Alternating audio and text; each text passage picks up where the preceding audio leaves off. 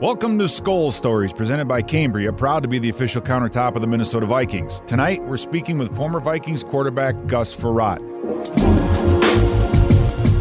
The Vikings dropped a maddening one on Sunday to hand the Lions their first win of the season, and statistically, we were key in all but one or two of these. Time of possession, which is something that's been a challenge for us, uh, passing 326 to 272.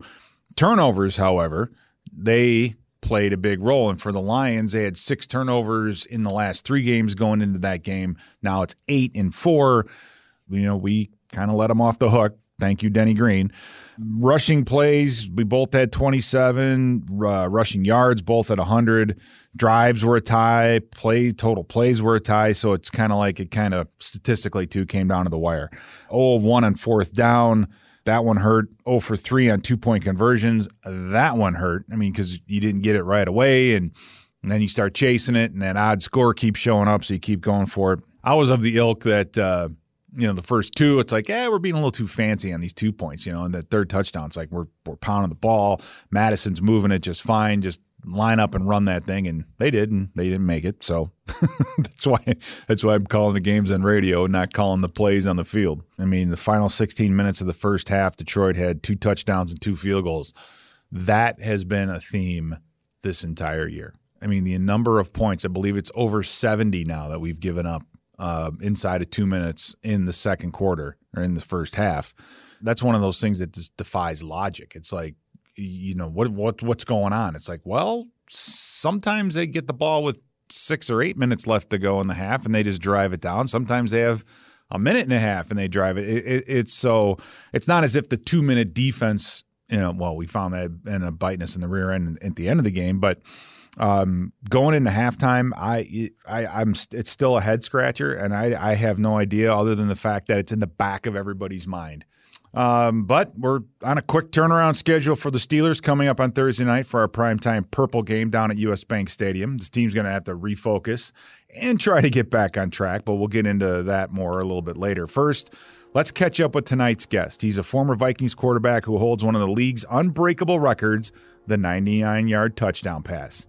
If you make your way to the Pro Football Hall of Fame in Canton, Ohio, you'll see his jersey on display to commemorate this milestone. I know you're going to enjoy my conversation with tonight's guest of the evening, Gus Frerotte.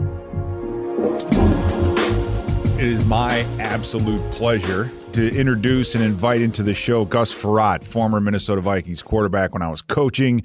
The listeners want to know what are you up to and, and how you doing? Give I'm doing update. wonderful. I uh, I've been trying to keep a little bit busy. I spend most of my time working on my podcast and trying to interview incredible people and tell their stories, how they fell in love with sports. It's a lot of fun to do. I actually trying to get Kevin on, Kevin Williams on this week. He'd be a lot of fun. Uh, new Ring of Honor up there in Minnesota. So I spent a lot of time doing that and consulting with companies. So it's been it's been a lot of fun. So how do we how do we find out or listen to your podcast? Yeah, go to Huddle Up with Gus. You can follow it on social media at Huddle Up with Gus, and uh, you know whatever whatever you wherever you listen to your favorite podcast, that's where I'll be. You were drafted in the seventh round in 1994 out of Tulsa. Well, you don't have to make me sound that old. Well, I'm just saying because guess who won? guess who got drafted 14 spots after you? Who's that? Me.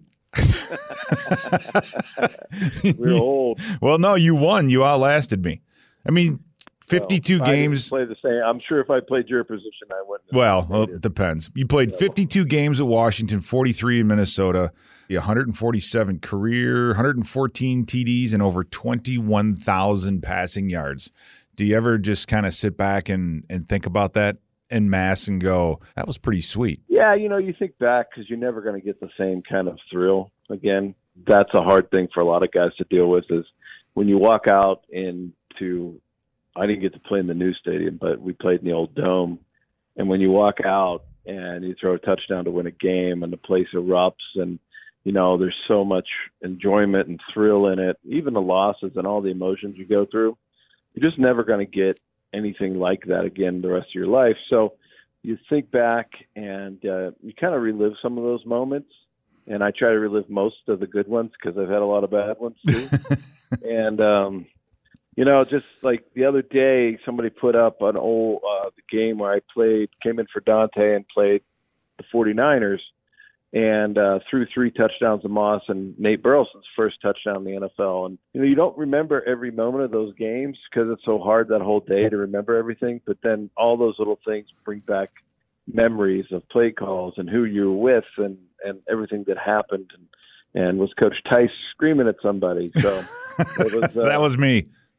Yeah, or Panagos, or or one of us. Yeah, yeah, all that. So uh, yeah, so sometimes you do sit back and think of it. You mentioned that San Francisco game. Do you realize that you are the high you played the highest rated game by a Vikings quarterback in team history? I did not. All right, now you that. can stand up an inch or two taller. You can you, you know you can spend the rest of today just kind of thinking about that. Feel, feeling good about that. Well, I did throw to Randy Moss. That made it a lot easier. I was watching. I'm like. Did, did, did, I just throw that? And then all of a sudden, Randy just like jumps up, picks it up over the top of the DB, and it's like, oh, is that easy? Yeah. Yeah. What was it? What was it like having a guy like him, or a weapon like him, uh, in the offense? Oh, it was amazing. Like uh, I couldn't imagine if I could have played, you know, half of my games with him, what it would have been like. Uh, but you saw his career start with Randall Cunningham and Daunte and all these people that got to throw to him, and and he was just an amazing athlete and knew timed everything so well uh, you know, you throw him a deep ball and he's not breaking stride. You know how like some you watch receivers run and it's like they're it's a little past them and they break stride and and then they're falling down and it looks tough. Yeah, he just never did that kind of stuff, right? He was just so smooth, and uh, just playing with him was so much fun because we were playing in Detroit one game and uh, he had a bad back that game. And he comes in the huddle and he says, Gus, they're going to play cover two I'm going to run right past the safety and just throw it up.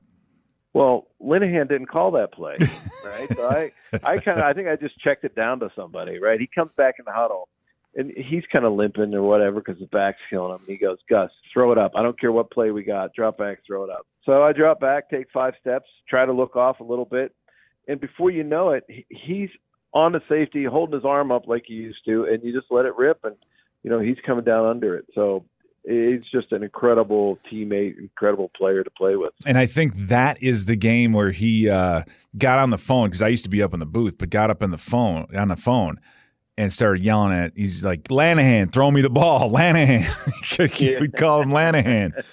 And then for yeah. years, we'd see we whenever we saw you know Scott Linehan on the sideline when he was, uh, you know, when he had moved on, gone to St. Louis or whatever, we would always yell it from the booth. Hey, Lanahan, throw me the ball, throw me the damn yeah, ball. that was him.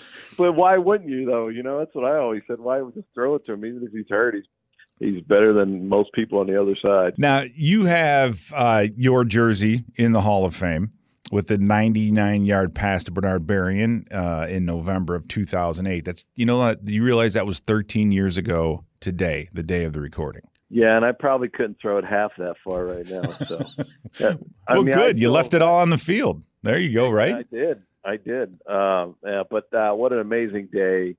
Defense had an incredible stop, and then you get that call that says we're going to run all go, and it's like, wait, we're on like the half yard line. Yeah, we're going to call it right here, and then the rest is history. And and um, I think my favorite thing from that day was that after the game anybody who was on the field with me and, and our offensive coaches, I had our photographer make the play from the end zone, right? The throw, you see the ball in the air, Bernard running, all of our linemen, everybody who was on that field and a couple coaches. I got a big picture framed. I did like 15 or 20 of them, I can't remember. And all of our guys on the field that day signed it. And oh, for wow. me, that was really special. I have a couple of them here, and everybody who was on the field, a couple coaches have them and I just got them all framed. And I said, you know, that's just something that never happens, and I always love to celebrate with everybody on the team. I mean, and think about the guys that you that were on the field at the time, the Hall of Famers now, um, or guys that you played with that are in the Ring of Honor. I mean, it's it's um, great group of men. I look at that that you know that was an 08, and I look at our 03, 04 teams. Like we had some incredible, incredible talent on those teams, and for one reason or not, we just something didn't let us get over the top, right? And it kind of sounds like what the Vikings are going through today.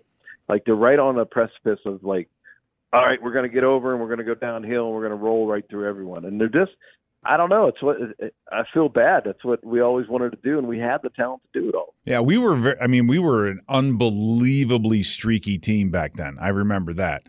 I mean, we could win five in a row and then lose four in a row. You know, we could guarantee a win out in Oakland and then get destroyed. I mean, there it was that was a crazy team. But this year, it's hard to put a finger on what's keeping this team from from being and reaching its full potential. Is it not? Sometimes I watch the games and I'm like, okay, they played so well the week before, then they come in here and and what's what is the issue? You know what I mean? Because it seems like the great teams the ones that are inevitably going on to the biggest game of the year, they don't have those laws. They might have a like a quarter, but they're not week to week, if you know what I mean. Right. And I, I don't know. I mean, I want the, I cheer for them every week and and hope they win. Skull Stories is presented all season long by Cambria, proud to be the official countertop of the Minnesota Vikings. We'll be back with more Skull Stories right after this. It's football season at Mystic Lake with Vikings drawings. Enter casino and digital drawings for prizes like season tickets, away game trips, and an ice castle fish house. Get details and enter now at mysticlake.com slash Vikings. Now let's get back into our conversation with Gus Frerotte.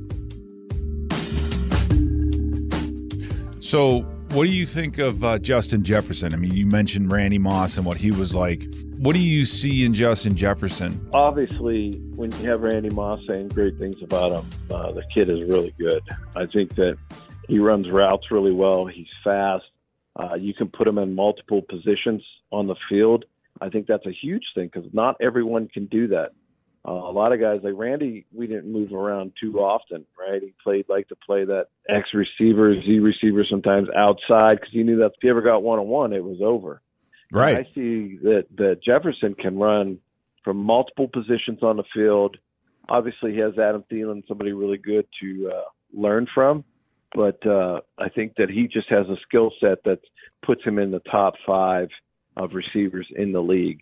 And uh, we see week in, week in and week out with him that he's getting better and better and better. I mean, I know no one can predict the future, but the upside on this kid, I still think that there's some there.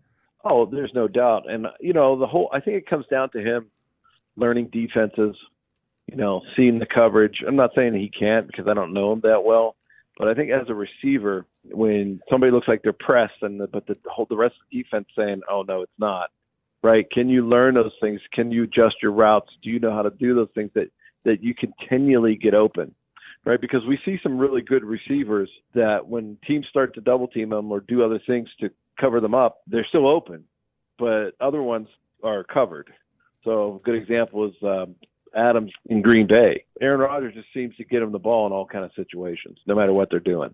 And I think that as Jefferson gets older and learns and understands and studies more, he's going to get better and better and better. What is going on with Gus Frerotte now these days? What do you what keeps you busy? Besides the show, uh, I just meet a lot of companies. I think these two companies would work really well and create an incredible product together. So, you know, I just don't get to prank anybody anymore. That's that's the hardest part. My kids are tired of me pranking them. So, you know, when I was in Minnesota, I remember when Morten came there uh, to kick, and the first week I froze his clothes in a bucket and put him back in his locker. Sweet. And I don't you, know how you, he ever found out it was me. Yeah, yeah, I'm sure. No, no. Who would rat on you? Nobody, right? Remember we had um, Brock Lesnar Oh yeah, yeah, Brock. Yep. Remember that? Like nobody, like we wanted to. He was a rookie, but he was obviously this incredible wrestler, and nobody really wanted to mess with him. But people don't know. Like we were gonna. He, he used to stay with Chris Hovan in training camp, right? And so, so we're like, okay, we got to get him. We're getting every other rookie. It's not like we're doing something bad, but we're gonna shave his head, you know. And this is Brock Lesnar,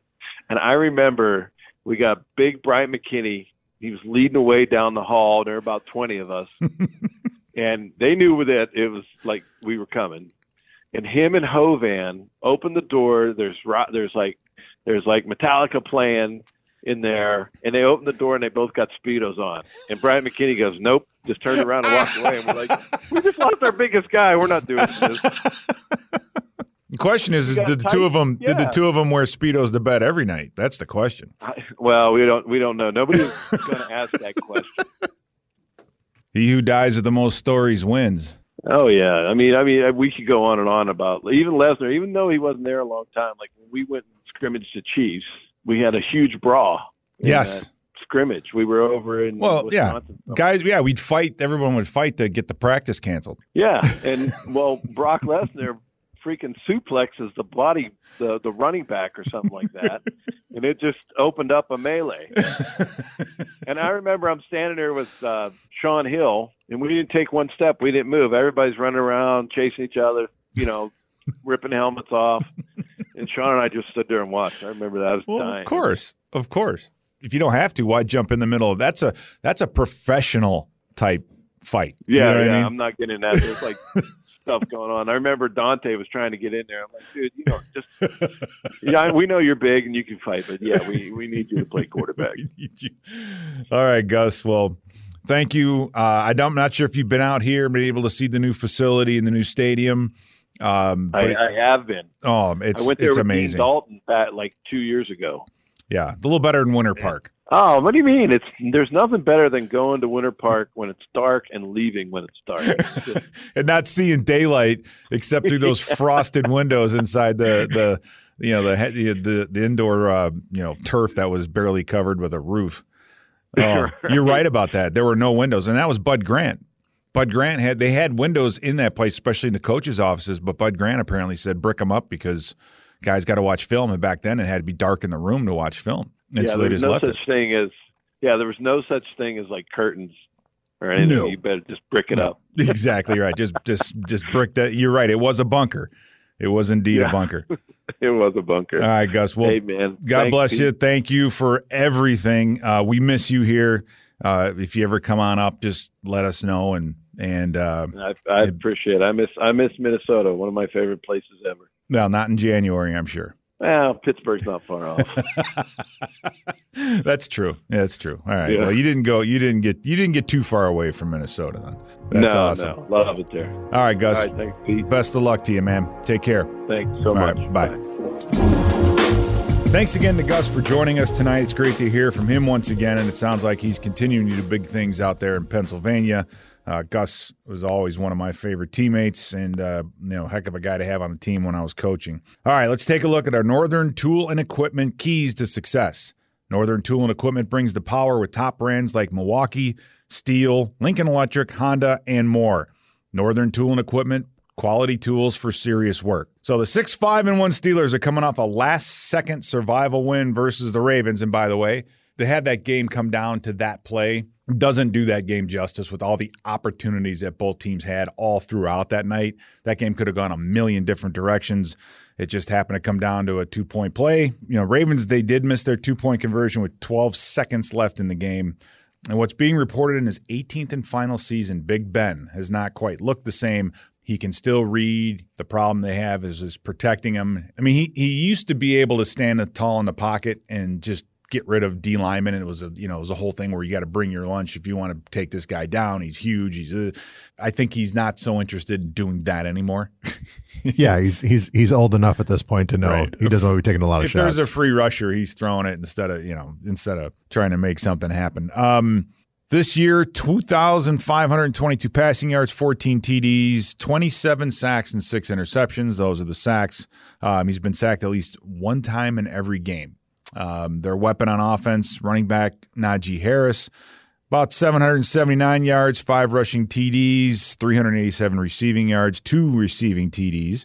Uh, Deontay Harris and Chase Claypool are their primary receiving targets. Harris is 914 receiving yards, six touchdowns. Claypool, 660 receiving yards, one touchdown.